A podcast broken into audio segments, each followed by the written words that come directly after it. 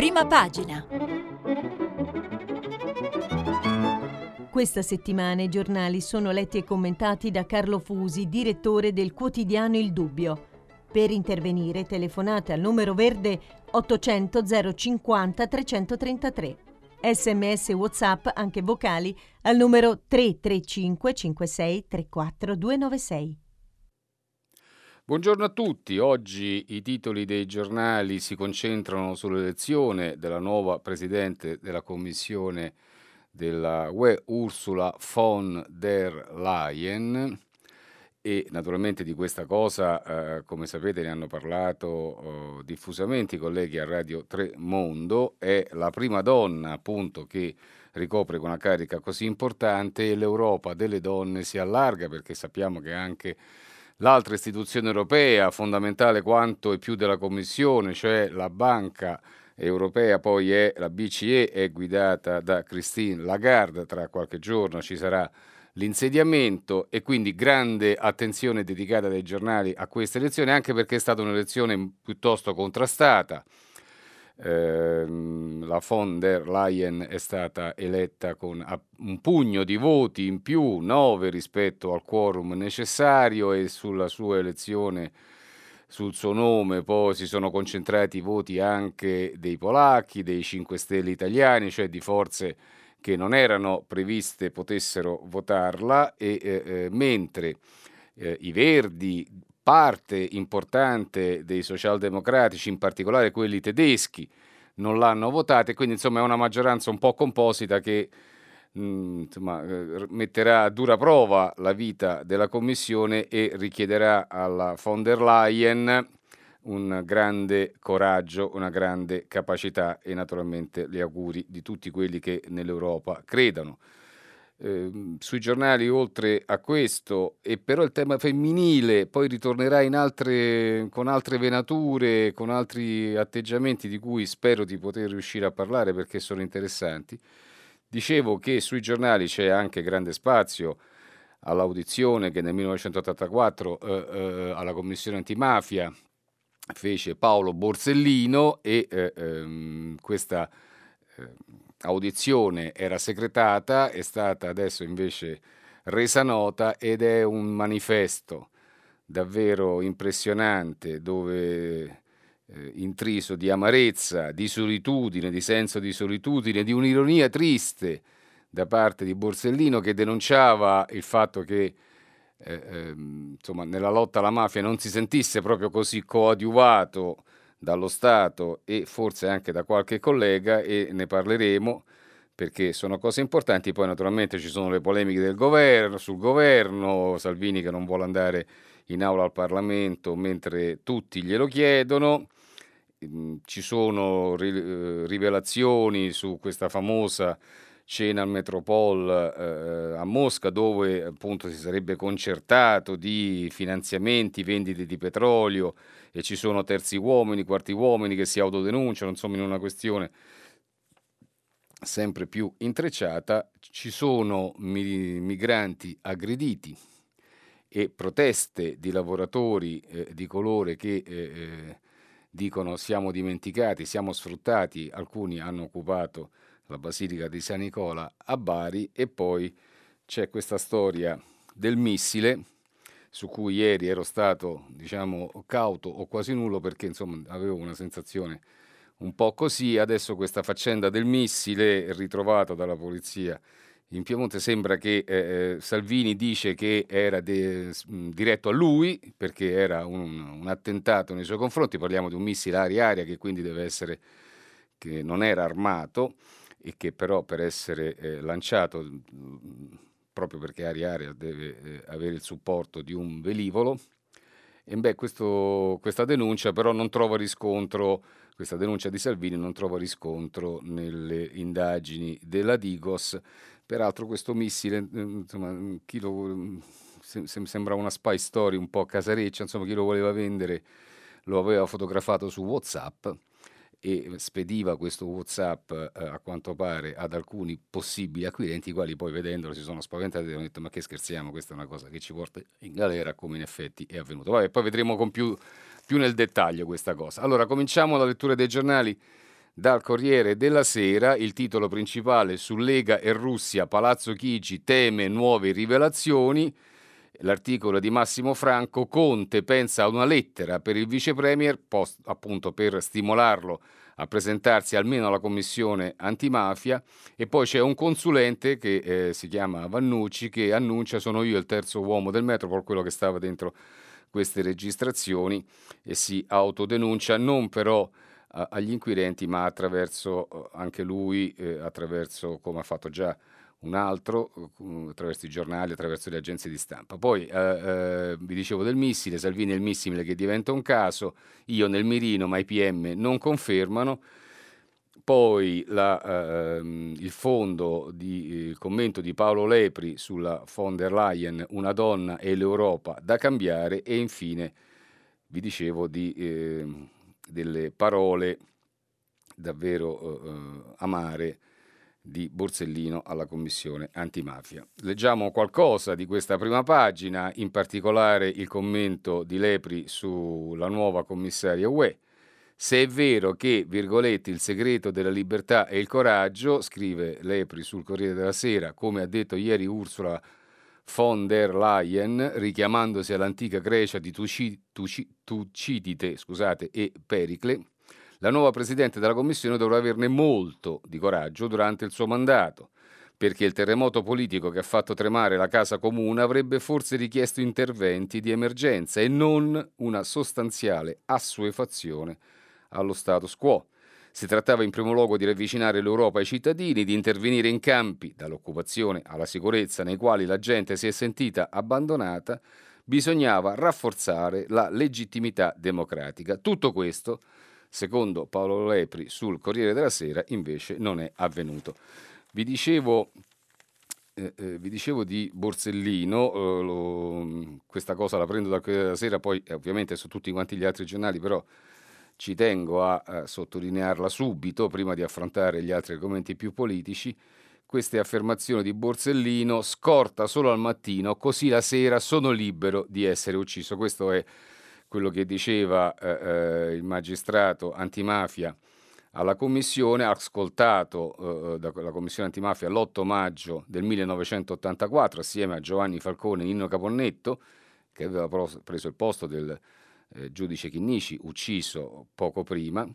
E quindi eh, eh, queste sono le affermazioni di Borsellino. Buona parte di noi non può essere accompagnata in ufficio di pomeriggio da macchine blindate, come avviene la mattina con strombazzamento di sirene, perché il pomeriggio è disponibile solo una blindata, che evidentemente non può andare a raccogliere quattro colleghi.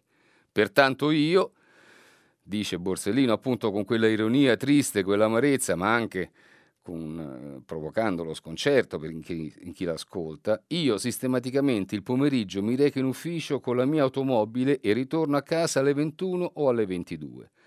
Magari con ciò riacquisto la mia libertà, però non vedo che senso abbia farmi perdere la libertà la mattina per essere poi libero di essere ucciso la sera. E questa è la denuncia di Borsellino di, del 1984, la denuncia di un uomo evidentemente coraggioso che capiva qual era il suo destino. Lasciamo Borsellino e eh, veniamo invece alle questioni più politiche. Vi dicevo del, dal Corriere della Sera in prima pagina l'articolo di Massimo Franco che eh, dà conto dei timori del Presidente del Consiglio Conte rispetto alla vicenda dei, dei presunti finanziamenti eh, russi eh, eh, alla Lega. Bene, allora i timori di Palazzo Chigi, ora il caso Savoini può investire il capo leghista, questa è la preoccupazione di Conte secondo quanto ne riferisce Massimo Franco, la convinzione scrive la convinzione nel governo è che le rivelazioni siano appena cominciate, che del colloquio registrato tra il presidente dell'associazione Lombardia-Russia, appunto Savoini, e i suoi interlocutori moscoviti possono esistere altri spezzoni e che sia destinata a diventare una questione di sicurezza e interesse nazionali. Teniamo presenti questi due punti, sicurezza e interesse nazionali, perché poi li ritroveremo come retroscena possibile di altri di maggioranze diverse su altri giornali. Si parla, scrive Massimo Franco, di un Conte pronto a mandare una lettera al suo vice leghista per chiedergli di presentarsi come titolare del Viminale alla commissione antimafia, che come sapete già sono già tre volte che eh, lo convoca senza che poi invece il ministro si presenti. Demoli- e però qual è il, il, rischio politico complessivo, quello più eh, eh, grave che, eh, ehm, che denuncia adesso, scrive Franco, ma che in realtà poi serpeggia in tutti i, i, commentari politici, la demolizione politica o giudiziaria di Salvini significherebbe rischiare la crisi di un governo nel quale il peso del Movimento 5 Stelle è irripetibile. Dunque, il tentativo è di tenere distinti caso Salvini e sopravvivenza dell'esecutivo. A proposito sempre di queste vicende del caso Salvini, c'è il procuratore greco dal punto di vista non politico, ma passando al versante giudiziario, il procuratore greco dice che non è necessario sentire il ministro dell'Interno, saranno indagini lunghe, molto complesse e articolate. Il Cremlino nel frattempo con un comunicato ufficiale del portavoce di Putin dice non abbiamo mai dato soldi a nessuno, tantomeno alla Lega e quindi come vedete le questioni si intrecciano sempre dal punto di vista politico. Eh, sul Corriere della Sera c'è un'intervista di Dino Martirano a Pier Ferdinando Casini che dice PD e 5 Stelle sbagliano, non si fa campagna elettorale con le commissioni d'inchiesta. Sapete che la richiesta di una commissione d'inchiesta su queste vicende appunto russe è una richiesta avanzata formalmente sia dal PD appunto che dai 5 Stelle. Io, dice eh, Casini, ho presieduto la commissione d'inchiesta sulle banche, quella voluta nella precedente legislatura da Renzi, ebbene fu un errore.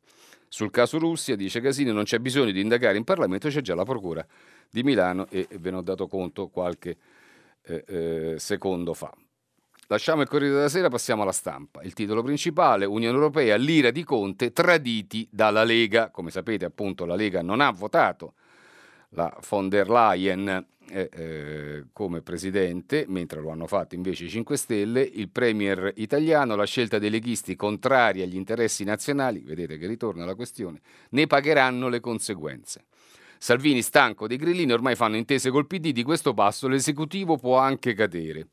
Von der Leyen, presidente della Commissione europea, il Carroccio vota contro, decisivo il sì dei 5 Stelle, questo è l'occhiello del titolo principale della stampa secondo la quale nel commento di Marcello Sorgi questa elezione eh, fa sì che il governo ne esca frantumato proprio perché c'è stata una divaricazione, una spaccatura nelle, eh, negli atteggiamenti dei 5 Stelle favorevoli alla commissaria UE e dei leghisti che invece non l'hanno votata.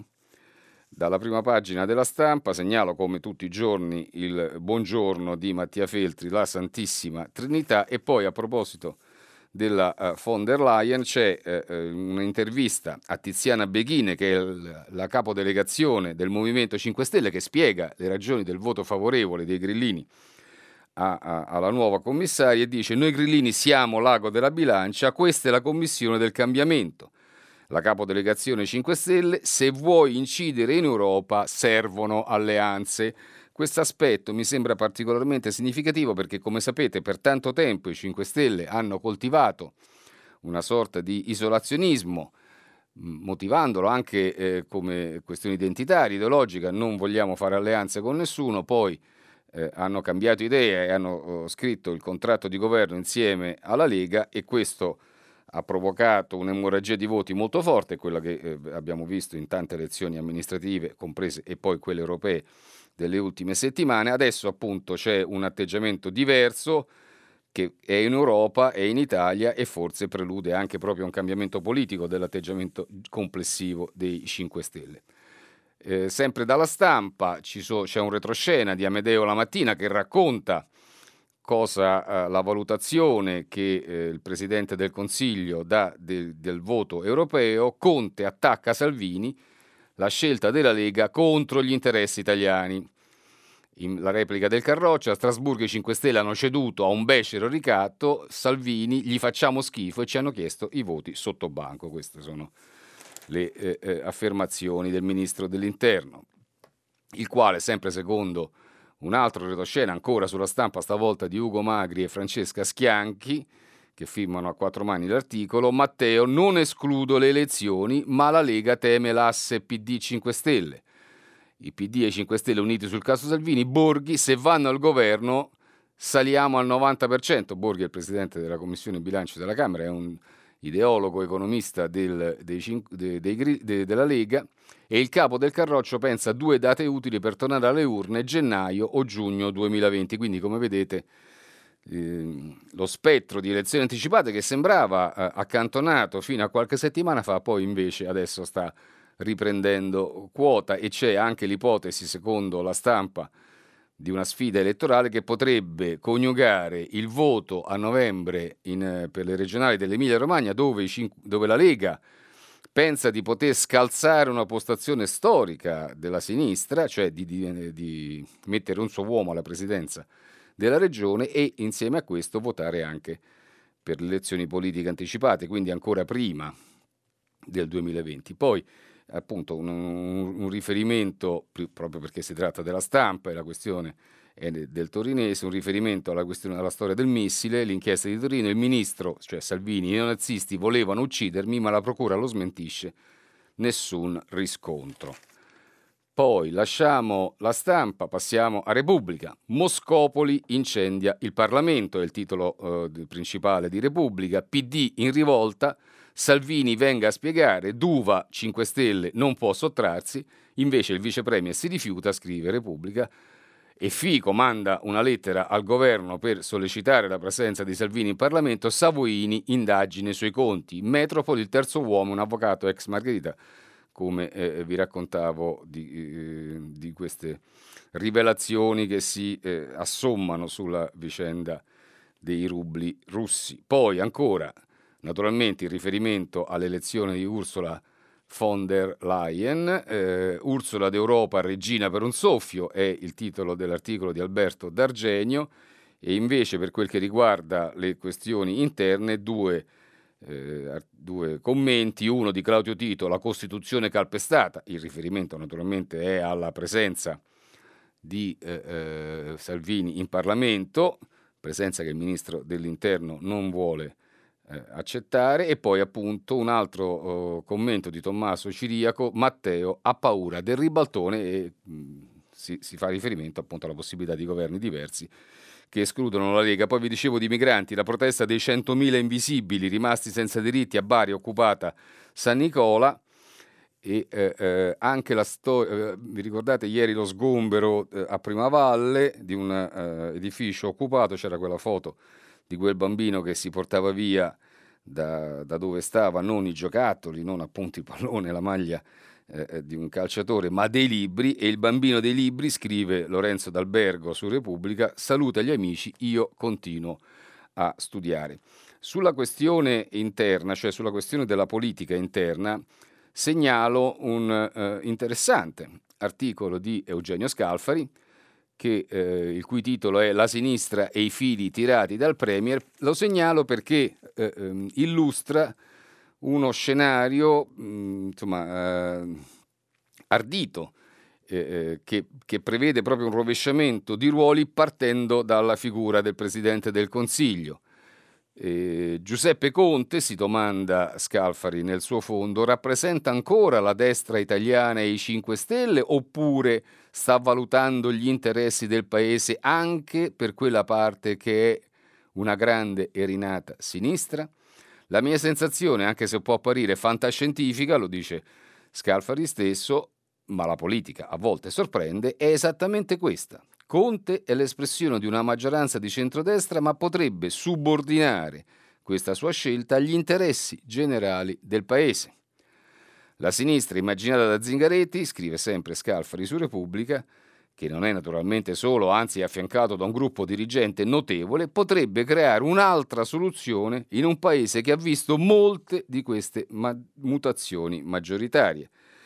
E conclude Scalfari, valutando il Conte di oggi, non è affatto escluso pensare che ripete in qualche modo le idee di Moro. È una, appunto una, uno scenario che lo stesso uh, Scalfari definisce fantascientifico, però insomma eh, ci sono motivi per poterlo esplorare fino in fondo. Poi, secondo almeno il fondatore di Repubblica, poi sempre da Repubblica a pagina 6 le questioni riguardanti l'atteggiamento del ministro degli interni, no di Salvini alla Camera, il PD protesta e occupa la commissione, eh, affari costituzionali. Fico scrive a Palazzo Chigi, il ministro dell'interno disposto a rispondere sul caso solo al question time. Il PD non basta, anche Conte deve venire al Senato, Di Maio bisogna chiarire agli italiani. E poi il retroscena che vi dicevo prima di, eh, sulla prima pagina di Tommaso Ciriaco, il leghista sotto assedio, se apro la crisi di adesso i 5 Stelle al governo con i Dem, questa è la paura di Salvini, secondo quanto ne riferisce Ciriaco su, uh, uh, sul, uh, su Repubblica. E ancora da Repubblica 100.000 invisibili, migranti rom abusivi, dove vanno gli esodati di Salvini? È una inchiesta di Alessandra Ziniti eh, mentre Giuliano Foschini racconta del sit-in dei braccianti in Basilica, appunto a Bari, al San Nicola, ci trattano come schiavi, anche noi del dubbio abbiamo, uh, uh, con un articolo di Angela Zara, affrontato questo tema e poi dopo cercherò di darvene conto, mi sembra un tema piuttosto uh, importante. Prima di lasciare eh, Repubblica, una notizia che riguarda il, eh, Stefano Cucchi, depistaggi su Cucchi, a processo otto ufficiali dei carabinieri. Durante l'udienza il generale Casarsa tra i nuovi rinviati a giudizio di Remballo il collega Tommasone, forse il preludio di altre rivelazioni e quanto scrive Fabio Tonacci, il processo si aprirà il 12 di novembre. Il Sole 24 Ore, Commissione UE von der Leyen, eletta, de- eletta decisivi i voti 5 Stelle al nuovo presidente della Commissione europea 383 sì e 327 voti contrari. L'Italia, scrive il Sole 24 ore, diventa un caso determinante il voto 5 Stelle mentre la Lega dice di no. Sempre dal Sole invece eh, questioni più specifiche economiche, Siri, flat tax al 15%, tre tetti di reddito. Armando Siri è eh, ehm, l'esponente leghista che si occupa delle questioni fiscali, come sapete faceva il sottosegretario, poi ha dovuto abbandonare per eh, rapporti mh, chiacchierati con esponenti dell'eolico, dell'industria eolica che facevano possibile rifer- presunto riferimento a, a um, esponenti mafiosi, insomma ha lasciato il suo uh, incarico, però si occupa ancora, era presente ieri alla uh, riunione con uh, i sindacati de, eh, avanzata da Salvini eh, al Viminale, che ha provocato peraltro tantissime polemiche, bene, Siri appunto spiega come sarebbe il progetto di flat tax leghista, eh, appunto i tre livelli di reddito, per i nuclei con più redditi tetto a 65.000 euro, dice Siri, libertà di scelta tra il nuovo sistema con deduzione unica e quello vecchio con detrazioni e bonus e tutto in base alla convenienza dei singoli. Sempre dal Sole 24 Ore, dopo aver eh, sottolineato una questione che riguarda la Deutsche Bank in vendita asset per 74 miliardi con lo sconto BCE e anche noi del dubbio ci occupiamo della vicenda della Deutsche Bank riepilogando un po' tutta la storia, un articolo di Claudio Landi, c'è però sul Sole 24 Ore una lettera inviata al giornale da Luigi Di Maio che a proposito della questione fiscale dice la priorità è il taglio del cuneo fiscale, questo è eh, eh, l'atteggiamento di eh, eh, Di Maio. Ho proposto a Conte, scrive eh, il vice premier 5 Stelle nella lettera inviata al Sole, ho proposto al presidente Conte un workshop a Palazzo Chigi sulla manovra tra governo e parti sociali. Come vedete, sono in tanti che cercano di intestarsi questo ruolo che poi in realtà poi spetterebbe principalmente proprio al presidente del Consiglio di, e al ministro dell'economia, naturalmente quello di definire i contenuti della manovra e vedremo cosa succederà nelle prossime settimane. Veniamo al messaggero. Lega Russia spunta il terzo uomo. Nell'inchiesta sui soldi di Mosca si fa avanti Vannucci. Al Metropol c'ero io, tutto regolare. Il Cremlino, niente finanziamenti, collaboriamo. Salvini, parlo solo a questo time e scontro. Questo Vannucci è fa, Francesco Vannucci, un avvocato di 63 anni che anche lui appunto stava in queste famose scene, in questa famosa scena dove si parlava tanto di miliardi quindi naturalmente c'erano molti interessati a, a essere presenti e a svolgere un ruolo. Sempre dalla prima pagina del Messaggero, oltre naturalmente al commento sul voto di ieri nel Parlamento europeo, la fragilità dell'Europa e quella dell'Italia, scrive Mario Aiello, poi ci sono riferimenti alla vicenda romana, la stangata rifiuti, il Campidoglio apre ai rimborsi Tari, l'emergenza cumuli continua nelle strade, ma l'AMA arruola una task force contro i ricorsi, questo fa sapere il messaggero, che in prima pagina ospita però anche una notizia a mio avviso davvero importante, eh, non perlomeno quanto non a, a, insomma, a, cui non viene dato il rilievo che invece meriterebbe, la denuncia di Tria, 14 miliardi all'anno, quasi un punto di PIL, quanto ci costa la fuga dei cervelli all'estero, perché noi parliamo tantissimo di immigrati e di, eh, di barconi, però qui c'è eh, un fenomeno molto grave, molto preoccupante dei nostri ragazzi che lasciano l'Italia per andare a cercare lavoro e fortuna in altre parti d'Europa e del mondo. La fuga dei cervelli costa ogni anno al sistema Italia 14 miliardi di euro, scrive il messaggero, cioè quasi un punto di PIL, e si scappa non soltanto dal profondo sud, ma ancora di più dalle ricche Lombardia ed Emilia-Romagna. Soprattutto chi va via non ritorna, neanche di fronte agli sconti fiscali garantiti dal governo, e finisce per contribuire al benessere e alla crescita di altre nazioni non dell'Italia, che pure ogni anno impegna 4 miliardi, oltre 4 miliardi e mezzo soltanto per formare i suoi laureati. A riproporre l'accento sulla questione è stato ieri il Ministro dell'Economia in un'audizione parlamentare, insomma, quindi noi abbiamo un tesoro sia economico sia di cervelli che invece che impiegare nel nostro paese lasciamo che scappi, vada via fuori dai confini e questo è davvero un lusso che non ci possiamo permettere. Al volo, sempre dal messaggero, c'è un'altra vicenda che riguarda ancora la Lega, ancora esponenti della Lega, ancora ministri, eh, anzi vice ministri e sottosegretari. Abbiamo parlato prima di Siri, ce n'è un altro, Massimo Caravaglia, che oggi viene eh, giudicato dal Tribunale di Milano. Caravaglia rischia due anni, se mi condannano mi dimetto, anche questo è un elemento di scontro perché eh, secondo Salvini le accuse sono inconsistenti, un processo fondato sull'aria fritta, dice, e però oggi c'è la sentenza, se dovesse essere sfavorevole a Garavaglia,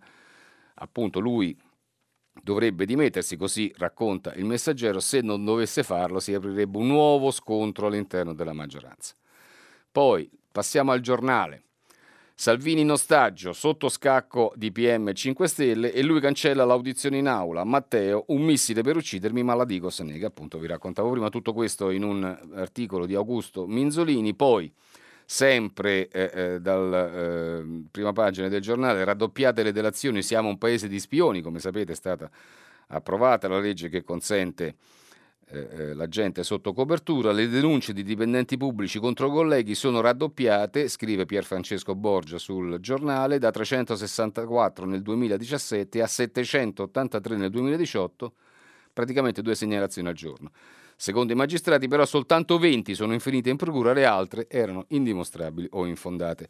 Naturalmente eh, anche il giornale si occupa della von der Leyen, eletta commissario UE, pronti via e subito retorica rosa, l'ennesima donna che ci ghettizza, questa è la valutazione del, eh, del giornale che nell'articolo che vi dicevo prima di Minzolini dà conto anche dei, delle voci che si rincorrono eh, in Parlamento a proposito di possibili nuovi governi, ne riporta una eh, eh, riferita a Bersani, se il, Benzolini naturalmente, se il leghista avesse aperto la crisi sarebbe nato un governo di sicurezza nazionale e questa è la ragione per la quale Salvini non avrebbe fatto cadere il governo. Poi veniamo al dubbio, vi, eh, eh, vi dicevo della Deutsche Bank e anche eh, di quello che riguarda la von der Leyen, però noi abbiamo deciso di aprire il giornale con una storia davvero ehm, inquietante, sapete della vicenda di Vittoria, appunto della, dell'automobile che ha investito e ucciso due cuginetti, e beh, eh, è nato un movimento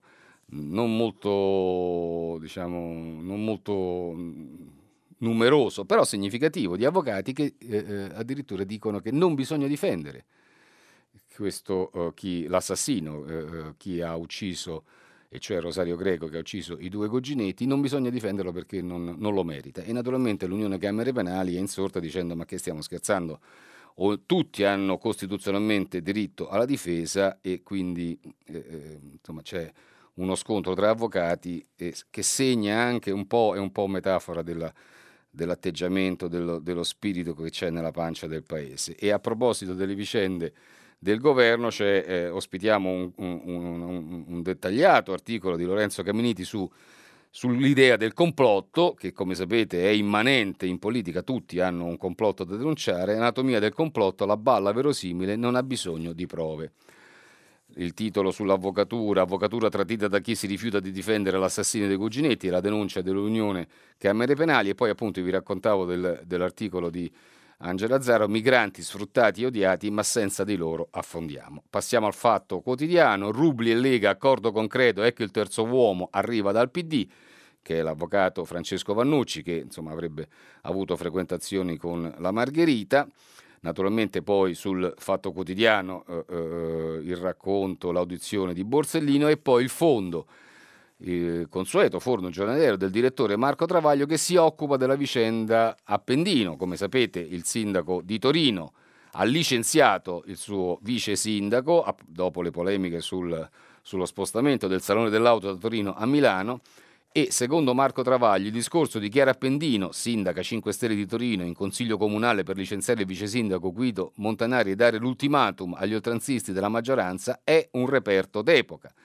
E non perché imprima una svolta governista ai 5 Stelle, scrive Travaglio, ma perché impone al movimento una scelta non più rinviabile fra le sue due anime, quella di chi vuole governare cambiando le cose possibili secondo i principi fondanti dei 5 Stelle e assumendosi la responsabilità di decidere per il bene di tutti, e quella di chi invoca il virgolette, ritorno alle origini, chiuse virgolette, solo per scassare tutto, polemizzare su tutto, bloccare tutto in nome di una purezza che diventa sinonimo di irresponsabilità e settarismo. E queste sono le parole di Travaglio sul eh, Fatto Quotidiano, poi appunto Vannucci, Francesco si va avanti, il giallo del terzo uomo, l'articolo di Marco Franchi, l'unico partecipante all'incontro di Mosca rimasto ancora senza voto, si presenta via email, appunto come vi raccontavo alle agenzie di stampa, sono Vannucci, non chiamatemi nonno perché nonno Francesco sembra fosse il nomignolo che gli veniva a, a, assegnato. E poi eh, sempre dal Fatto Quotidiano segnalo un articolo di Alessandro Robecchi come chi è Salvini, ma è solo il tizio che si occupa dei gattini, cioè praticamente in sostanza l'articolo dice facciamo, impariamo da Salvini per capire come aggirare, facciamo finta, ignoriamolo, facciamo finta di niente, eh, ogni volta proviamo a cadere dal pero. Passiamo ad avvenire, sia von der Leyen, ambiente e diritti sono i temi sollevati nel discorso della nuova Presidente della Commissione UE. Decisivo l'ok di 5 Stelle, scrive Avvenire, la Lega sceglie il no, Conte esulta, ma ora il governo trema. L'editoriale di Andrea Lavazza, L'altro orizzonte di Ursula, fiducia ardua, programma bello. Eh, eh, due, ci sono due cose da segnalare, secondo me, dalla prima pagina di Avvenire. Primo, un'intervista a Anna Maria Furlan, segretaria della CIS, che difende il fatto essere che, che, i sindacati abbiano dato riscontro positivo all'invito di eh, Salvini di eh, andare da lui al Viminale per discutere della manovra.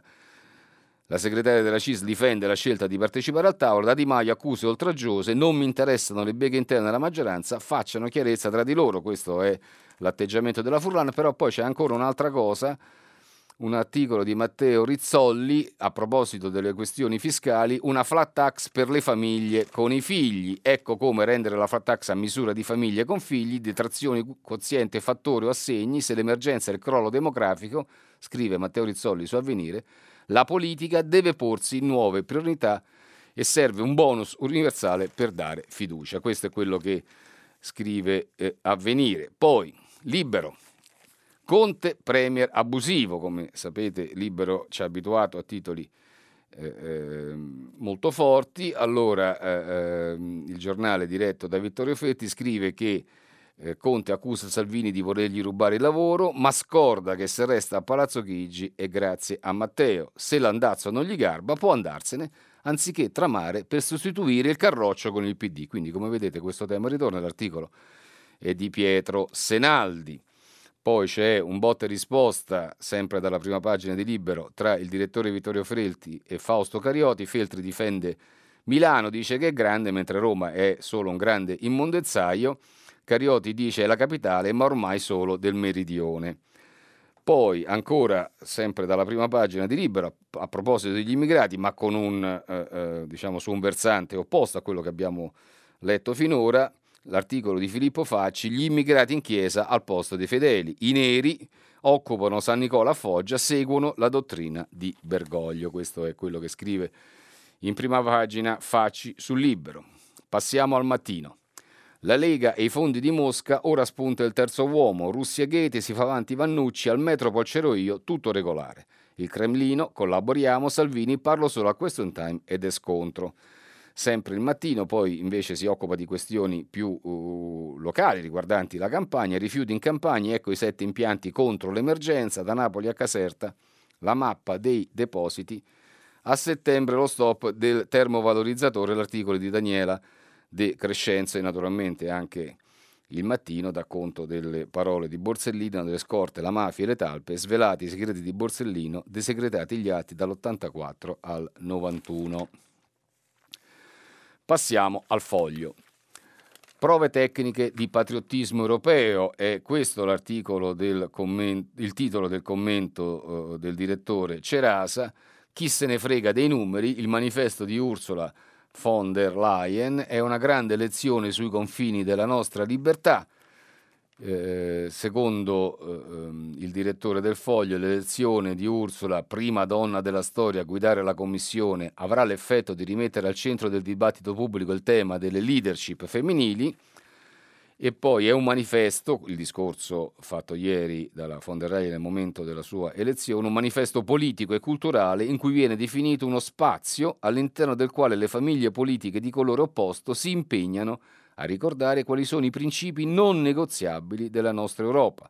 Protezione contro il protezionismo, libertà contro paura, apertura contro chiusura, democrazia contro totalitarismo, multilateralismo contro unilateralismo. In Europa, ha detto ieri mattina la nuova Presidente, scrive Cerasa sul foglio, vi è spesso, virgolette, la sensazione che stiamo perdendo il controllo di quel che accade o che si stanno sfilacciando i legami all'interno delle nostre comunità ma ci sono modalità diverse per reagire a questi fenomeni. Vogliamo multilateralismo, vogliamo commercio libero ed equilibrato, difendiamo l'ordine che si basa sulle regole, perché sappiamo che funziona bene per noi. Dobbiamo fare le cose nella European Way, ma se vogliamo incamminarci su questo percorso, la conclusione del discorso della von der Leyen citato da, eh, dal direttore del Foglio, da Cerasa, nel suo articolo, ma se vogliamo incamminarci su questo percorso europeo dobbiamo per forza riscoprire la nostra unità. Questo è il senso del, uh, del discorso di Ursula, ma è anche eh, diciamo, il manifesto, eh, secondo Cerasa, di quello che l'Europa deve fare, di come si deve comportare la Commissione, di come i gruppi che l'hanno eletta, seppur variegati e diciamo, uh, venati di spaccature nelle famiglie tradizionali, Beh, insomma, però insomma, devono, la devono sostenere perché questi valori sono valori, come scrive Cerasa, non negoziabili dell'Europa. Di tutt'altro avviso è invece il manifesto che pure eh, eh, rileva come Ursula von der Leyen sia la prima donna, questo è il titolo del giornale, ad essere eletta, 383 sì, solo 9 in più della maggioranza necessaria di 374 voti, contrari 327, Ursula von der Leyen è la prima donna presidente della Commissione europea, tra i no alla pupilla di Angela Merkel, sapete che Ursula era ministro della difesa dei governi guidati dalla cancelliera, ebbene tra i no alla pupilla quelli di Salvini e Le Pen, tra i sì quelli di PD e 5 Stelle, contro i socialdemocratici tedeschi, che in realtà invece si sono spaccati, alcuni hanno pure votato contro, votato a favore, i socialisti francesi, verdi e sinistra. Gue. E insomma, secondo eh, eh, il manifesto, la lettura che eh, dà Cerasa sul foglio è completamente sbagliata perché non è un'apertura di sinistra, come si può, ma anche, non solo Cerasa, lo dicono anche altri, è una, una donna, un discorso invece diverso una commissaria che non entusiasma nessuno, infatti scrive Anna Maria Merlo sul eh, manifesto, e ancora Monica Frassoni il, spiega il no dei Verdi, più la difesa dello status quo che una rivoluzione e eh, Alfonso Gianni, ex parlamentare della sinistra radicale, un voto che non salva l, uh, l'Unione. Quindi come vedete il tono è, è fortemente, eh, è, è profondamente diverso rispetto a quello che abbiamo letto fino adesso. E poi Grande risalto, come è, è, è evidente, del manifesto vicenda alle vicende che riguardano i migranti, Foggia, migranti presi a sassate, feriti due braccianti che si recavano al lavoro. Questo è quello che è successo ieri. Passiamo al tempo. Mattarella non deve vedere Amatrice, è tutt'altra questione, una questione che invece riguarda eh, eh, la ricostruzione post-terremoto. Clamoroso tentativo, de- che denuncia il tempo, del commissario di governo Farabollini di fermare il capo dello Stato. I lavori sono incompleti, lui però tira dritto e domani va nella scuola a trovare i suoi studenti. Di che si tratta? È prevista per oggi, anzi per domani, la visita del Presidente della Repubblica ad Amatrice sembra che, con, anzi no, sembra, con una clamorosa lettera l'11 luglio, scrive Il Tempo, il commissario governativo alla ricostruzione Farabollini ha provato a far saltare la visita di Sergio Mattarella che invece ovviamente l'ha riconfermata perché è giusto che il Presidente della Repubblica vada a vedere a che punto sono uh, i lavori di ripristino della normalità nelle zone terremotate. Poi il Tempo scrive Miracolo Lega, i grillini ora salvano gli 80 euro. A che cosa si riferisce? Anche qui c'è la questione fiscale, ci sono i soldi da destinare per la diminuzione delle tasse, qualcuno pensava nel governo di utilizzare i 10 miliardi che eh, l'ex presidente Renzi impegnò per eh, dare gli 80 euro a un pezzo degli, eh, della popolazione italiana, dei contribuenti italiani, eh, eh, qualcuno ha pensato di usare quella cifra appunto per diminuire le tasse, però la, eh, i grillini, i 5 Stelle non ci stanno, Di Maio ha detto che è inverosimile pensare a questo tipo di eh, intervento e quindi c'è polemica anche su questo. Allora, velocemente perché siamo in chiusura, l'osservatorio romano eh, parla dei colloqui di Ginevra sul disarmo nucleare tra Stati Uniti e Russia e poi però Giuseppe Fiorentino affronta una questione, la questione delle migrazioni tra sovranismi e solidarietà, un tema che eh, ehm, speriamo di poter ridiscutere perché ci sono varie, varie voci su questa, uh, su questa, frontiera. E poi la verità, l'uomo chiave del Russian Gate è pieno di problemi economici, individuato del terzo italiano, il grande avvocato internazionale Meranda è stato sfrattato dal suo ufficio perché non pagava l'affitto, mentre l'impresa edile con l'incognata è fallita, ma il Metropol trattava 3 milioni di tonnellate di petrolio. Insomma, c'è molto scetticismo da parte della verità. La procura non spiega il mistero dell'audio, scrive Maurizio Belpietro. E poi Italia Oggi, colleghi, eh, collegi sindacali a stecchetto. I professionisti componenti degli organi di controllo delle società pubbliche subiranno un dimensamento dei propri emolumenti coinvolti il 60% degli enti contro la riforma delle autonomie voluta dalla Lega, scrive Carlo Valentini su Italia Oggi. Eh, contro la riforma delle autonomie voluta da Lega e PD si schierano Vaticano e sindacati. Poi al volo, proprio oh, prima, una battuta prima di chiudere, vi dicevo del tema del sovranismo e del populismo. Dalla stampa, pagina 25, c'è un'intervista a Noam Chomsky, famosissimo linguista, populismo, una reazione alle disuguaglianze del mondo. Sul mio giornale, sul dubbio, sul sovranismo, c'è un commento del filosofo liberale Corrado Cone, sovranismo significa credere nel conflitto della politica, addio al politically correct. E poi una questione che ritorna sul fronte femminile perché c'è una specie di polemica sul fatto che eh, James Bond verrà affiancato da un agente segreto donna e di colore, secondo alcuni questo è un nuovo, una nuova frontiera della eh, liberazione, dell'emancipazione femminile, invece sulla stampa non è così, viene eh, raccontato al contrario. E a proposito di donne, sempre dalla stampa però c'è un'altra storia molto più bella, diploma elementare per le nonne del paese a 90 anni un sogno, l'esperienza di tre anziane di Asti, ospite della chiesa di riposo degli Oblati di San Giuseppe che si sono hanno preso appunto, hanno fatto le contadine, hanno preso alla venerande oltre 90 anni il diploma elementare, una di loro dice finalmente adesso sono come le altre donne, ero andata a lavorare da bambina e badavo alle mucche.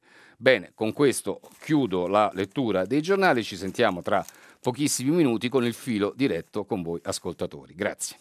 Carlo Fusi, direttore del quotidiano Il Dubbio, ha terminato la lettura dei giornali di oggi. Per intervenire chiamate il numero verde 800 050 333. Sms e WhatsApp anche vocali al numero 335 56 34 296. Si apre adesso il filo diretto di prima pagina. Per intervenire e porre domande a Carlo Fusi, direttore del quotidiano Il Dubbio, chiamate il numero verde 800 050 333 sms e whatsapp, anche vocali, al numero 335 56 34 296. La trasmissione si può ascoltare, riascoltare e scaricare in podcast sul sito di Radio 3 e sull'applicazione Rai Play Radio. Bene, rieccoci qua. Allora, eh, per il filo diretto con gli ascoltatori, prima di dare il via alla telefonate, eh, leggo una notizia riportata, eh, un'ultima ora, riportata da Televideo, mafia, 19 arresti fra Palermo e New York. Eh, la leggo eh, con, avendo nella testa e nelle orecchie le parole che abbiamo letto sui giornali di Borsellino, di Paolo Borsellino, a proposito della lotta alla mafia. Beh, insomma, colpo al mandamento mafioso di Passo di Rigano a Palermo, è la notizia di Televideo, oltre 200 agenti di Squadra Mobile di Palermo, Servizio Centrale Operativo e FBI di New York stanno eseguendo 19 arresti disposti dalla DDA di Palermo, appunto, le accuse, associazione per delinquere di tipo mafioso, estorsione aggravata, concorso esterno in associazione mafiosa, trasferimento fraudolento di valore aggravato. Le indagini, scrive Televideo, hanno registrato il virgolette forte legame tra Cosa Nostra palermitana e la criminalità organizzata statunitense, in particolare il potente clan Gambino, chiuse virgolette, questa è la notizia di ultimo ora. E ancora invece i messaggi che stanno arrivando qui in redazione, ne leggo alcuni, il primo è di Giampiero da Genova, mi sembra che in questo momento, scrive, il factotum del governo Salvini sia messo molto male se si inventa un attentato con un missile aria-aria per tentare di sviare l'attenzione dell'opinione pubblica sulla questione dei, prof- dei presunti fondi russi e poi Ancora, eh, mentre le pensioni non aumentano, è di un altro ascoltatore che però non si firma, Mentre le pensioni non aumentano da decenni, cresce il biglietto dell'autobus e i parcheggi sono alle stelle, ma che bella l'autonomia regionale che dovrebbe essere dichiarata lesiva dell'uguaglianza di cui è l'articolo 3 della Costituzione. E ancora, e concludo per questo momento, se il governo deve vacillare, scrive Carmelo D'Alecce che eh, spiega di essere molto incavolato, così si definisce, beh, se il governo deve vacillare, scrive vadano tutti a casa, siamo stufi del teatrino delle marionette, ci hanno rotto con il loro tira e molla. E questo è l'incavolatura appunto di, di Carmelo da Lecce. Allora, cominciamo con le telefonate. Pronto? Sì, pronto, buongiorno. Buongiorno. Mi chiamo Roberto, telefono dalla provincia di Bologna. Prego, Roberto. Allora, quello che volevo dire mm, si basa su una notizia che c'è stata questa mattina sulla, sulle um, gazzettine dell'Emilia Romagna che ad esempio ehm, c'è la frutta ad esempio riguardo al maltempo che c'è stato, molta frutta viene dall'estero eh, i prezzi sono notevolmente più bassi e quella poca frutta che c'è qua in Emilia Romagna, cioè i, i, produttori non ci stanno dentro con i prezzi. Allora questo è il solito problema che c'è, c'è, c'è anche nell'industria, diciamo, perché se molte aziende delocalizzano, che se ne vanno dall'Italia perché vanno dove la manodopera costa meno, cioè io mi chiedo, adesso anche quella che è stata eletta lì al Parlamento europeo, la Presidentessa, parla del salario minimo, ma queste cose qua l'Europa le doveva già aver fatte già da tempo, perché se si va a mettere in concorrenza gli stipendi dove c'è delle persone che lavorano in altri paesi che non hanno welfare praticamente, come la Romania, la Polonia, è, è, è un, un, ricatto secondo me. Quindi cosa, di che cosa stiamo parlando? Vogliamo un'Europa unita, sventogliamo sempre la democrazia qui e là, la libertà. Allora il salario minimo ci deve essere. Cioè secondo me le merci dovrebbero avere un marchio che dovrebbero garantire che non ci sia uno sfruttamento come c'è anche in molti paesi del mondo, perché visto che c'è la globalizzazione, quindi Bene. Me, se, se vogliamo una società più giusta, se poi invece facciamo solo chiacchiere e basta, allora è un altro discorso. Dopo non meravigliamoci però se poi avanzano i sovranisti e le sinistre non hanno fatto nulla per evitare ciò e quindi io mi chiedo, chiedo, a lei che cosa ne pensa. La ringrazio, Grazie. buona giornata e buon lavoro. Grazie a lei signor Roberto della telefonata. Lei solleva un problema enorme, importantissimo, che è quello della tutela del, delle varie produzioni nazionali all'interno dell'Europa. Come sappiamo l'Europa eh, è fondata sui principi della concorrenza e quindi eh, è possibile, è inevitabile che ci siano eh, eh aziende che eh, usano tutti gli strumenti possibili per migliorare i loro prodotti e anche i loro margini, c'è la necessità di difendere alcune delle produzioni italiane, quelle della frutta, ma anche per esempio il parmigiano, i vini, le cose, dall'assalto e anche un po' dalla contraffazione che può arrivare da altri paesi, sempre però nell'ambito del eh, rispetto delle regole commerciali. Ehm, Quello che però lei solleva è anche un altro tema che io eh, in più occasioni ho cercato di evidenziare, cioè il tema delle disuguaglianze, di una società occidentale dove le disuguaglianze in virtù dei fenomeni di globalizzazione che ha citato lei e poi della crisi che ormai dura da più di dieci anni, beh, queste disuguaglianze invece di ridursi sono cresciute, per cui noi abbiamo una ricchezza sempre più grande che finisce, che è detenuta da sempre meno mani, e invece una eh, povertà o comunque uno stato di disagio che riguarda un numero crescente di persone. Allora dovremmo tutti lavorare per fare in modo che queste disuguaglianze eh, attraverso gli strumenti, una è il fisco, ne abbiamo parlato nei giorni scorsi, ce ne sono tanti altri, attraverso eh, strumenti appunto queste disuguaglianze diminuiscono, non è sempre così, non si ha l'impressione che sia così. È vero che l'Europa dovrebbe occuparsi eh, eh, principalmente anche eh, di questo, eh, però per poterlo fare bisogna crederci, crederci nell'Europa, credere nel fatto che possa stare lì la soluzione del problema e non fuori di lì. Questo è un dibattito che, come sappiamo, impegna gran parte delle eh, forze politiche eh, italiane e eh, europee, sarebbe opportuno che si arrivasse ad una definizione eh, importante di questo tema perché chi lavora per l'Europa deve avere una identità e un programma definito, chi pensa che invece bisogna uscire dall'Europa è necessario che faccia altrettanto, i cittadini scelgono, per ora hanno scelto di premiare le forze che nell'Europa continuano a crederci. Grazie. Pronto? Eh, buongiorno, sono Aldo di Treviso. Benissimo, dica buongiorno. signor Aldo. La ringrazio per aver messo a punto già lunedì il problema dei problemi che è quello dell'evasione fiscale in questo Paese. 120 miliardi sfuggono il fisco, mi pare che lo dicesse lei o, sì. o qualche ascoltatore. Il problema è che non si risolve con un approccio necessario, l'approccio normativo etico, però il problema rimane, è un problema strutturale nel nostro Paese, è un problema di lungo periodo, 20, 30, 40 anni, 50 anni fa eh, permaneva questo problema. Al fondo di questo problema cosa c'è? Non tanto il fatto che i lavoratori dipendenti evadano, quanto i lavoratori indipendenti, soprattutto quelli legati al sistema tradizionale di piccola impresa che nel nostro paese pesa molto, ma molto di più della media dei paesi europei. Allora, l'evasione fiscale è un problema che ha come interfaccia la cosiddetta costruzione del consenso delle varie forme di piccola impresa. L'evasione nel nostro paese, eh, come si dice, eh, è con, octroyé, dicono i francesi, è concessa da tutte le forze politiche. Se lei pensa a questi sistemi di piccola impresa eh, familiari, cioè sono organizzati sia dal centro-destra che dal centro-sinistra, eccetera, e nel tempo hanno continuato a mantenere la loro posizione. Che cosa c'è di sotteso a una valutazione di questo genere? Che ha a che fare col livello generale dell'occupazione del paese. Il nostro paese non incrementa in modo sensibile l'occupazione nel tempo.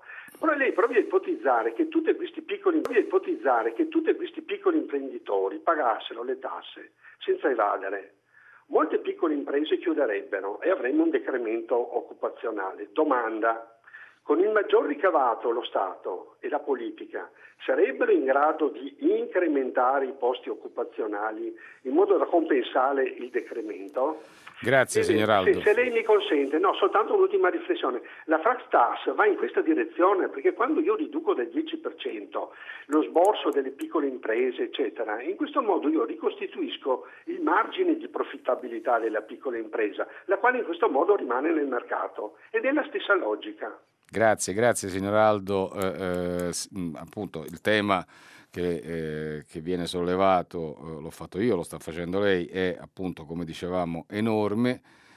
Io da un lato non credo a ehm, diciamo, un atteggiamento strutturalmente quasi fosse un un frutto dei cromosomi italici, non credo a un atteggiamento strutturalmente eh, contro degli italiani, contro il pagamento delle tasse, credo che il tema dell'evasione vada accompagnato da quello della diminuzione del prelievo fiscale che è esagerato, eh, penso che gli italiani sarebbero disposti a pagare di più a patto che vedano che questa stessa cosa la fanno tutti quanti insomma, sul fatto che le piccole imprese evadono le tasse perché altrimenti se no non reggerebbero, sì, certo ci possono essere ragioni di questo genere, però io penso che eh, se eh, la concorrenza fosse leale, perché il problema è che chi evade le tasse fa conc- anche concorrenza sleale nei confronti di chi invece si comporta correttamente. Beh,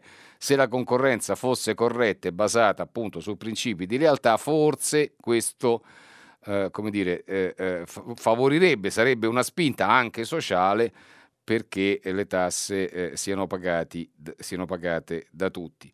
Accanto a questo, signor Aldo, faccio un riferimento, l'ho fatto ieri in chiusura di trasmissione, a, a, diciamo, un atteggiamento invece che arriva da, uh, da, dai vari governi che si sono succeduti, che in qualche misura come dire, eh, eh, non spingono nella direzione dell'equità perché varano condoni o eh, insomma, come si, come, si, dice, paci fiscali, cioè che insomma in sostanza significano che chi non ha pagato poi non, eh, non, non, viene sanzionato, non perché ci debba essere una criminalizzazione né delle piccole imprese né di chi fatica, ma semplicemente perché appunto è necessario ritrovare un principio di equità. Allora, se riusciamo Uh, uh, se attraverso la flat tax questo sarà possibile, che ben venga, insomma si tratta casomai lì in quel caso di capire dove si trovano i fondi per poter finanziare la diminuzione delle tasse, mi sembra che questo sia il problema all'ordine del giorno del governo, se tutto questo viene eh, aiutato attraverso l'uso della fat tax, ne abbiamo letto pure sul, sull'avvenire, che ben venga, forse ci possono essere insieme a questo anche altri strumenti e forse smetterla con i condoni non sarebbe poi così sbagliato. Grazie. Pronto? Pronto? Sì, Buongiorno. signora. Prego. Sono Emilia, chiamo dalla provincia di Padova. Sì. Allora, io parlavo del, del, del, di Conte che dice che c'è la fuga dei cervelli. Ora Conte, professore universitario, sa perfettamente come vanno i concorsi universitari. Signora, Quindi, signora scusi, eh, allora eh, la questione della fuga dei cervelli era stata sollevata dal ministro Tria, questo ah, per la chiarezza. Scusi. No, no, no, perché, solo, no, solo, no, solo perché sia... Che fosse, sì, perché Però prego, prego. Scusa. No, avevo capito male. Allora. Va bene, ma tanto eh, il tema è sempre importante, prego. Il tema è sempre quello, cioè, perché i migliori fanno i concorsi, poi per le motivazioni che sono appena saltate fuori di recente, ma che sono da anni a Norum, che vanno, l'università italiana va avanti così, salvo poche eccezioni. Quindi è inutile che ci lamentiamo che i migliori se ne vanno, capito? Perché se no, se, se non trovano posto qua per dei concorsi giusti, ma questo vale non solo per l'università, ma per tutte le poste, de, diciamo così, anche governativi, cioè, se la, la, l'essere migliore non paga, io vado via, punto. Perché, e, e, poi là dove vado trovo riscontro. Certo, certo signora, ecco, grazie. È, è, il succo molto, molto stringato. Poi ci sarebbe la fuga delle braccia, ma è anche un altro discorso. Va bene, tra, troppe fughe ci sono tra cervelli e braccia. Grazie signora Emilia. Sì, eh, eh, allora eh, eh ci sono alcuni aspetti eh, che vanno tenuti presenti. Il primo, appunto, è quello a cui faceva riferimento anche lei, e cioè noi, attraverso un sistema educativo che mantiene ancora una sua validità, eh, eh, diciamo, formiamo delle, eh, dei ragazzi, dei, dei, professionisti che poi però preferiscono eh, eh, trasferirsi all'estero piuttosto che stare in Italia, in Italia non trovano occasioni di lavoro adeguate né trovano remunerazioni adeguate perché poi L'altro fronte è quello del fatto che i nostri salari sono tra i più bassi d'Europa, perché noi cumuliamo parecchie difficoltà e, eh, eh, e abbiamo l'esempio di tanti ragazzi che si laureano, fanno specializzazioni, master, eh, con insomma, varie, esperienze varie e però poi dopo trovano eh, eh, lavoro anche con contratti a tempo indeterminato che però non superano i 1200, i 1300 euro, che insomma ovviamente non consentono eh, tenori di vita eh, particolari e quindi si devono appoggiare sui eh, genitori. Quindi c'è da un lato un sistema formativo nel, sul quale c'è il vezzo eh, eh, fortemente negativo da parte dei governi che si alternano alla guida del nostro paese di mettere le mani, cioè ogni maggioranza poi fa una riforma della scuola, ehm, ogni maggioranza di, di, di colore diverso da, da quello precedente mette le mani su, sugli esami di maturità, sui, sull'università, sul modo di gestire appunto la formazione, questo forse invece che aiutare crea confusione. C'è il problema dei concorsi, come dice lei, che appunto non, eh, non selezionano eh, adeguatamente chi deve svolgere alcuni eh, compiti importanti e in generale, in generale, signora Emilia, il problema è che questo è un paese che non sempre, diciamo così, eufemisticamente, premia il merito, premia la capacità. Anzi, nel corso degli ultimi anni è sembrato quasi capovolgersi questo principio mai applicato compiutamente, quello appunto di privilegiare il merito, i capaci e i meritevoli, come scrive la Costituzione, ma anzi sembra che la competenza, la capacità, lo studio, insomma, siano cose svalutative che non valgano la pena, che insomma non, non selezionino, non siano le cose importanti per svolgere incarichi pubblici e privati eh, eh, all'altezza delle sfide con gli altri paesi, anzi sono state vissute quasi come diciamo, l'espressione di un ceto privilegiato che voleva dirimere eh, e, e, guidare per conto proprio eh, l'andamento del paese. Forse dobbiamo riscoprire tutti il merito, fare in modo che i nostri ragazzi si formino sempre di più e sempre meglio in grado di competere con gli altri paesi europei e che poi questo merito trovi la giusta collocazione entro i nostri confini. Sono cose che possono sembrare un po', diciamo, da buoni sentimenti, invece in realtà sono una sfida formidabile e decisiva per evitare il declino del nostro paese. Grazie. Pronto? Pronto? Prego. Eh, buongiorno, sono Massimo di Vicenza. Prego, signor Massimo. Volevo segnalare riguardo un intervento dell'evasione fiscale. Premetto sì. comunque che l'evasione fiscale è sempre da condannare, però volevo segnalare a quanti credono nella grande evasione fiscale che potrebbe risolvere tutti i problemi dell'Italia che prima delle evasioni fiscali ci deve essere l'utile d'impresa, se no l'evasione fiscale non esiste. La gente pensa sempre che gli altri stiano meglio di loro. Oggi invece il luogo comune, comunque diffusa eh, il pensiero che stanno meglio i dipendenti, specie di, di, di, certi settori un po' protetti, che non gli, gli, autonomi.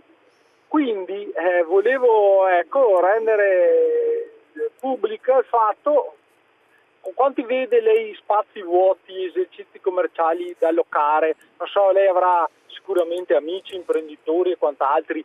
Sì, ci sono dei settori che guadagnano, grandi avvocati, non so, chirurghi, gente che magari evadrà anche giusto, cioè che è sbagliato evadere, però la maggior parte dell'economia così ferma non favorisce gli utili d'impresa, questo è il punto. Certo. E collegato anche al discorso, un intervento di un ragazzo emiliano che diceva che i prezzi sono bassi, la gente non ci sta dentro e si sposta, cioè quindi se vende a prezzi troppo bassi per far concorrenza ai polacchi e ai cinesi, dov'è l'utile?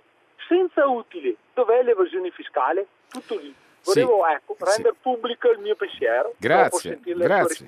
Certo, grazie. Buongiorno. Grazie a lei, buongiorno a lei signor Massimo. Grazie, sì, certo, è ovvio che ci deve essere l'utile di imprese, è naturale, stavamo parlando prima della necessità appunto di fare in modo che la concorrenza sia sana e che eh, eh siano tutelate alcune delle produzioni italiane, che non ci siano contraffazioni e eh, appunto in, in, interventi sleali nell'ambito o, o commerciale ci deve essere l'utile d'impresa perché è, la proprietà uh, privata, è tutelata anche questa dalla Costituzione, è giusto che chi eh, investe poi guadagni e eh, per fare in modo che ci sia l'utile d'impresa non si possono naturalmente criminalizzare le categorie, questo è, evidente, però eh, garantire l'utile d'impresa, cioè lo sviluppo, la crescita, tutto quello che serve a migliorare le condizioni del paese, de, può e deve andare di pari, passo, di pari passo con eh, eh, l'accertamento nei confronti di chi invece l'utile d'impresa lo raggiunge attraverso meccanismi sleali, se non addirittura fraudolenti, perché questo non aiuta neanche quelli che invece vogliono stare nella legalità. Questo è il punto eh, decisivo. Allora si tratta di fare un'operazione gigantesca sotto questo profilo, ripeto, senza criminalizzare nessuno, ma tutelando le produzioni e anche chi cerca di stare all'interno delle regole. Però ecco, signor Massimo, il punto è che questa cosa di cui stiamo parlando, è, insomma, diciamo, solo marginalmente occupa eh, eh, eh, diciamo, le, le, prime pagine dei giornali, le, le, i dibattiti nei talk show, l'attenzione del governo, si parla d'altro quando invece il problema dell'occupazione, il problema degli utili, il problema della tassazione, insomma sono tutte cose decisive, la flat tax è un elemento in questa direzione, non è certamente l'unico, ecco allora forse se discutessimo di più di come salvaguardare i nostri ragazzi dal fatto che possano essere formati e poi lasciare il paese, tutelare di più chi lavora secondo e opera secondo, seguendo le regole, punire chi invece fa il furbo, cioè, ecco, se discutessimo di tutto questo, forse insomma, diciamo, il livello complessivo del dibattito politico e sociale crescerebbe e tutti quanti ne saremmo più contenti. Allora, prima eh, di andare su un'altra eh, telefonata, ritorno sui messaggi. Ce n'è uno di Michele, la flat tax appunto di cui parliamo, fortemente voluta dalla Lega, le riduzioni del cuneo fiscale propugnato dai 5 Stelle sembrano rispondere a due visioni del tutto divergenti, basterà il contratto per trovare una sintesi tra le, sue, tra le due posizioni, si domanda Michele e, ehm, e, poi Giulio invece dice mi piacerebbe che mi spiegasse, e evidentemente forse rivolto a me, perché chi è già al governo vuole andare al voto nel 2020, devo pensare che sarebbe come cambiare fidanzata, a questo livello siamo, sono io che non capisco niente. E poi ancora Berlusconi difende Salvini, entrambi amici di Putin, e Ghiotti di Rubri e Lettoni, questo è quello che pensa Sergio. Bene, andiamo avanti. Pronto? Sì, buongiorno. Buongiorno. Sono, sono Carlo, buongiorno. Ah, ecco, bene. Signor Carlo, mi dica. Da dove Ascol- chiama? Eh, da Campobasso. Campobasso, prego. Ascolti, eh, vorrei che mi aiutasse a capire una cosa. Sì. Eh, in effetti io faccio molta fatica. A proposito dei migranti in Puglia e del fenomeno del caporalato, eh, ormai è, una, è, un fenomeno indegno di, paese, di, un paese civile che ormai si protrae da tanti tanti anni. E, come mai non si riesce a debellare questo fenomeno? Io credo che in Puglia eh, parecchi conoscono addirittura nome e cognome di questi caporali che assoldano eh, i migranti per eh, la raccolta dei pomodori per i, i campi agricoli. E credo che se eh, il ministro degli interni eh, ponesse eh, le stesse energie che pone nel respingimento dei profughi dai nostri porti, eh, ponesse queste energie per debellare questo indegno fenomeno, eh, qualcosa si ricaverebbe ormai, è una questione ventennale, trentennale addirittura. Eh. Grazie a lei, signor Carlo, perché il, lei pone una questione eh, davvero inquietante e eh, addirittura per certi versi drammatiche, che è quello dello sfruttamento. Il caporalato eh, c'è in Puglia e non solo in Puglia. Abbiamo visto sui giornali come chi è sfruttato si ribella e, ed è giusto che eh, lo faccia, come è altrettanto giusto che chi sfrutta venga perseguitato. Parlavamo prima dell'utile d'impresa, appunto ci sono imprese che eh, l'utile lo fanno sulla pelle di chi lavora, evadendo le tasse, ma anche eh, diciamo, sfuggendo ai controlli necessari, che certo sono costosi e che quindi creano un problema, però appunto per questo se fosse garantita l'equità e la lealtà del, eh, ehm, del, modo di operare, forse questo aiuterebbe tutti quanti. Certo, in ogni caso il caporalato è una piaga che eh, sono decenni che eh, ci riguarda riguarda alcune delle regioni del sud, alcuni sforzi in questa direzione per contrastarli sono stati fatti, bisogna riconoscerlo, però non sono ancora sufficienti.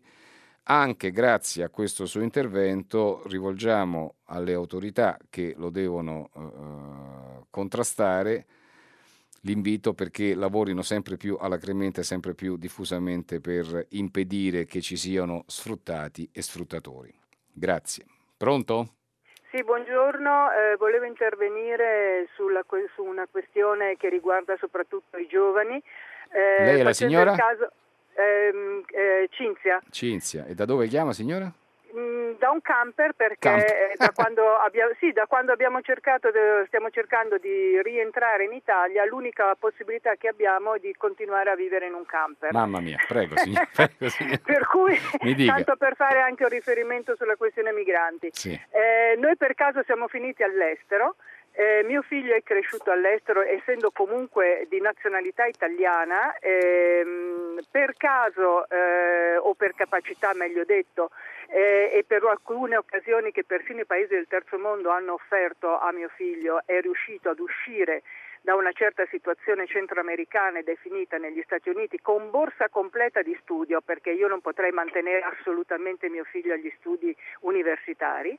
Eh, adesso per questioni così, eh, di eredità del nonno, eccetera, stiamo cercando faticosamente da tre anni di rientrare in Italia perché vorremmo radicarci un'altra volta nel nostro territorio e sappiamo dell'agro, si è cercato sul, sul terreni, eccetera, eccetera, di vedere tutta una serie di possibilità, eh, i fondi europei per il primo inser- inserimento e tutta una serie di cose, ma gli ostacoli più grandi ci vengono dall'Italia. Italia, perché di questa Unione Europea o prendiamo solo le cose negative che ci sfavoriscono, che, che, che, sono sfavorevoli, incominciando dalla benzina che da noi continua a essere tre volte più cara della Spagna, per cui ovviamente ci sarà sempre una, una, una concorrenza sleale, ma ce la facciamo noi, io non, non, riesco a capire, sono passati 14 anni, io ne ho 61, per cui fra l'altro ho lavorato in questo paese, pagato le tasse e cercato di fare anche azione culturale, non c'è niente da fare, c'è una mentalità di corruzione, clientelismo, amici- non riusciamo neppure ad avere la residenza perché probabilmente, siccome torniamo nel territorio dove abbiamo comprato, non siamo amici di e non ci conoscono, per cui facciamo fatica addirittura ad avere la residenza. Si figuri mio figlio che cosa sta pensando? E dice ma vabbè al limite avremo questi terreni e faremo noi l'orto, ma di tutti questi finanziamenti, di voler iniziare un'attività qui eh, o di rientrare anche per ragioni di studio, di ricerca scientifica, mio figlio vuole fare ehm, genetica botanica, ricerca, eh, ricerca nella, nella, genetica botanica, mio figlio dice per l'amor di Dio rimango all'estero perché se queste sono le, le premesse mi spiace molto, verrò a fare solo il turista.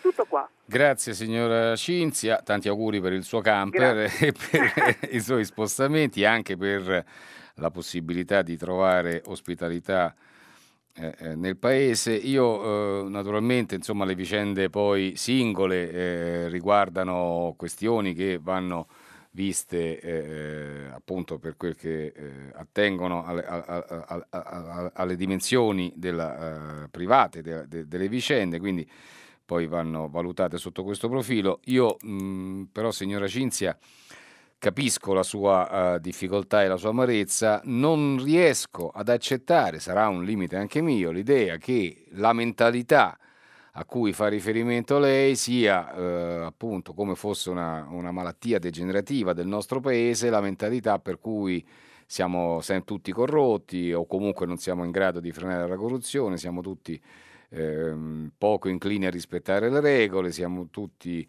eh, ehm, non eh, contenti quando eh, le autorità pubbliche, lo Stato impone. Delle... Io non credo che sia così. Certo, ci saranno senz'altro oh, porzioni di italiani che pensano in questo modo, ma non credo che, credo che abbiano molti emuli, diciamo così, nel resto d'Europa, anche nei paesi più uh, evoluti. Io penso che la mentalità si costruisce attraverso le esperienze, attraverso la, il rapporto che i cittadini hanno con eh, le istituzioni pubbliche attraverso le esperienze appunto che fanno a scuola, al lavoro. Ecco, allora noi dobbiamo cercare di migliorare questi aspetti, eh, magari prendendo spunto da esempi che dovrebbero venire da chi occupa eh, incarichi importanti, se l'esempio è quello giusto, io credo che e ho grande fiducia nella possibilità che gli italiani siano disposti a seguire le regole siano disposti a ehm, diciamo, eh, essere solidali, a essere capaci di giocare lealmente le partite sia dell'istruzione che del commercio, della, dell'economia e in generale della vita. continuo a credere questo e eh, spero che eh, anche la sua esperienza possa alla fine eh, confermare questo atteggiamento. Grazie, pronto? Pronto? Buongiorno. Prego. Mi chiamo Tina, chiamo da Roma. Sì. Volevo dire che sono, come tanti italiani, penso anche lei, commossa, anche indignata per le parole di Borsellino, del giudice ucciso Paolo Borsellino, che eh, sono uscite ieri e diceva eh, io la scorta solo di mattina, come tanti giudici, così posso essere ucciso di pomeriggio. Certo, lui è stato ucciso anche con la scorta, dobbiamo ricordarlo, però la denuncia è molto grave perché racconta come vivevano allora, vivevano anche senza mezzi, senza computer, senza possibilità di lavorare in modo moderno, con gli iscritti a mano, cioè le denunce di Borsellino davanti alla Commissione antimafia sono un, un, una cosa che rivela come stavano allora i magistrati. Però c'è anche un'altra notizia, sono stati adesso desecretati tutti questi documenti davanti alle commissioni antimafia dal 63 al 2001 per legge.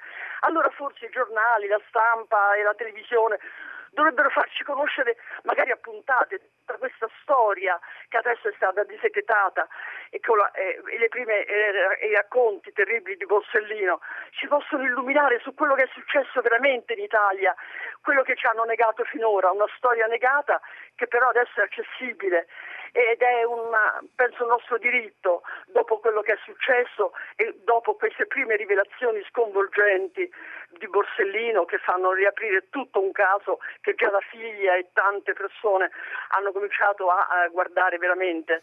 Un omaggio a un giudice mai dimenticato e l'invito a parlare di queste indagini che sono state adesso desegretate. La ringrazio, buongiorno. Grazie a lei signora, eh, io penso che come tutti quanti dobbiamo inchinarci e restare eh, anche in silenzio di fronte eh, ehm, al, al sacrificio di Borsellino e prima di lui di Giovanni Falcone, esempi eh, diciamo, di eh, dedizione alla causa dello Stato e alla lotta ai poteri criminali e mafiosi. Hanno dato la vita per questo e eh, il loro ricordo non deve in nessun caso, le loro denunce non devono in nessun caso eh, essere dimenticate, come non va dimenticato il lavoro di tanti altri magistrati anche avvocati, anche operatori del diritto, come si dice così, che, eh, eh che eh, si sono battuti contro la mafia eh, anche se non sono saltati per aria con, sulle bombe. Um, e, e, questo omaggio va reso a Borsellino e anche a chi ne ha custodito e tutelato la memoria come eh, eh, la figlia, anche in riferimento a depistaggi di cui eh, abbiamo avuto notizia nelle indagini in questi giorni. Ehm, è anche vero che eh, il loro sacrificio, come si dice un po' retoricamente, non è stato invano, nel senso che poi la lotta alla mafia è stata condotta, eh, ha ottenuto successi innegabili. Adesso i poteri criminali, e questo ci deve eh, dire, eh, dare eh, un po' di sollievo, adesso i poteri criminali hanno cambiato il loro modo di agire, non, non, più, non, non rientrano più nell'iconografia del mafioso vecchio stampo con la coppola e la doppietta, usano strumenti e mezzi molto progrediti e tecnologicamente avanzati, abbiamo bisogno di persone, eh, di magistrati che eh, lottino anche su questo fronte prendendo spunto da colleghi eh, così eroici nel loro, nella loro dedizione e nel loro lavoro. Grazie. Pronto?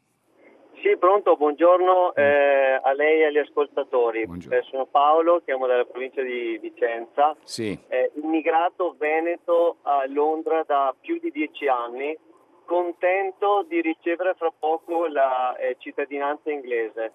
Ho pagato, ho pagato, dieci anni di tasse e almeno mi, è venuta, mi, mi, eh, mi viene riconosciuta la cittadinanza sono solidale e supporto la signora connazionale che ha telefonato prima perché eh, questi problemi li sto incontrando anch'io.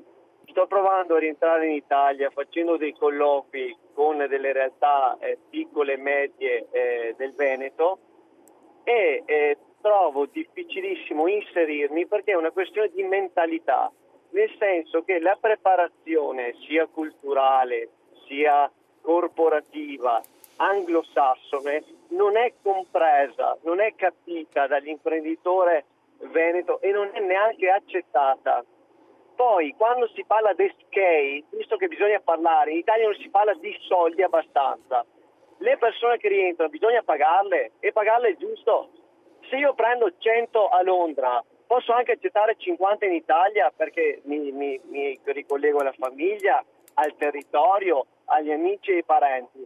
Però bisogna anche riconoscere che la gente bisogna pagarla perché vent'anni fa ci, ci si faceva la casa con 3, 4, 5 volte lo stipendio anno adesso ci vogliono otto volte lo stipendio d'anno. Bisogna che queste cose gli imprenditori veneti li capiscano, perché altrimenti le aziende poi ce le comprano i tedeschi e i francesi. Grazie Tutto signor fa? Paolo, grazie. Eh, eh, lei che ha vissuto a Londra adesso riceverà la cittadinanza inglese, sa che gli inglesi hanno deciso di eh, tagliare, recidere i legami con il resto dell'Europa e questa è un'esperienza che forse l'aiuterà anche a capire come funzionano le cose e quant'è importante eh, eh, il paese d'origine. Certo, ne parlavamo prima del fatto che bisogna garantire salari e remunerazioni adeguate, mentre invece non è così. In Italia gli stipendi sono tra i più bassi d'Europa e questo naturalmente non aiuta nessuno, né quelli che vogliono rientrare e neanche quelli che in Italia già ci stanno. Naturalmente perché questo possa cambiare serve che il Paese riprenda a correre, a crescere, ad aumentare.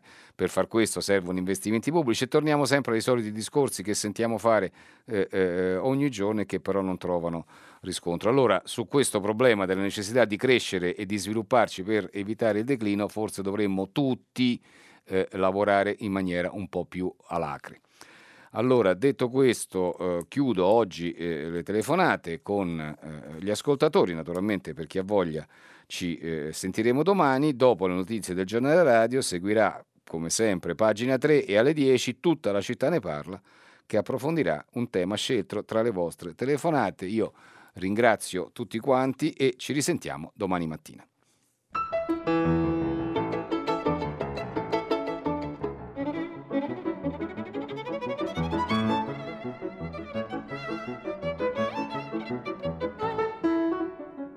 Carlo Fusi, direttore del quotidiano Il Dubbio, ha letto e commentato i giornali di oggi.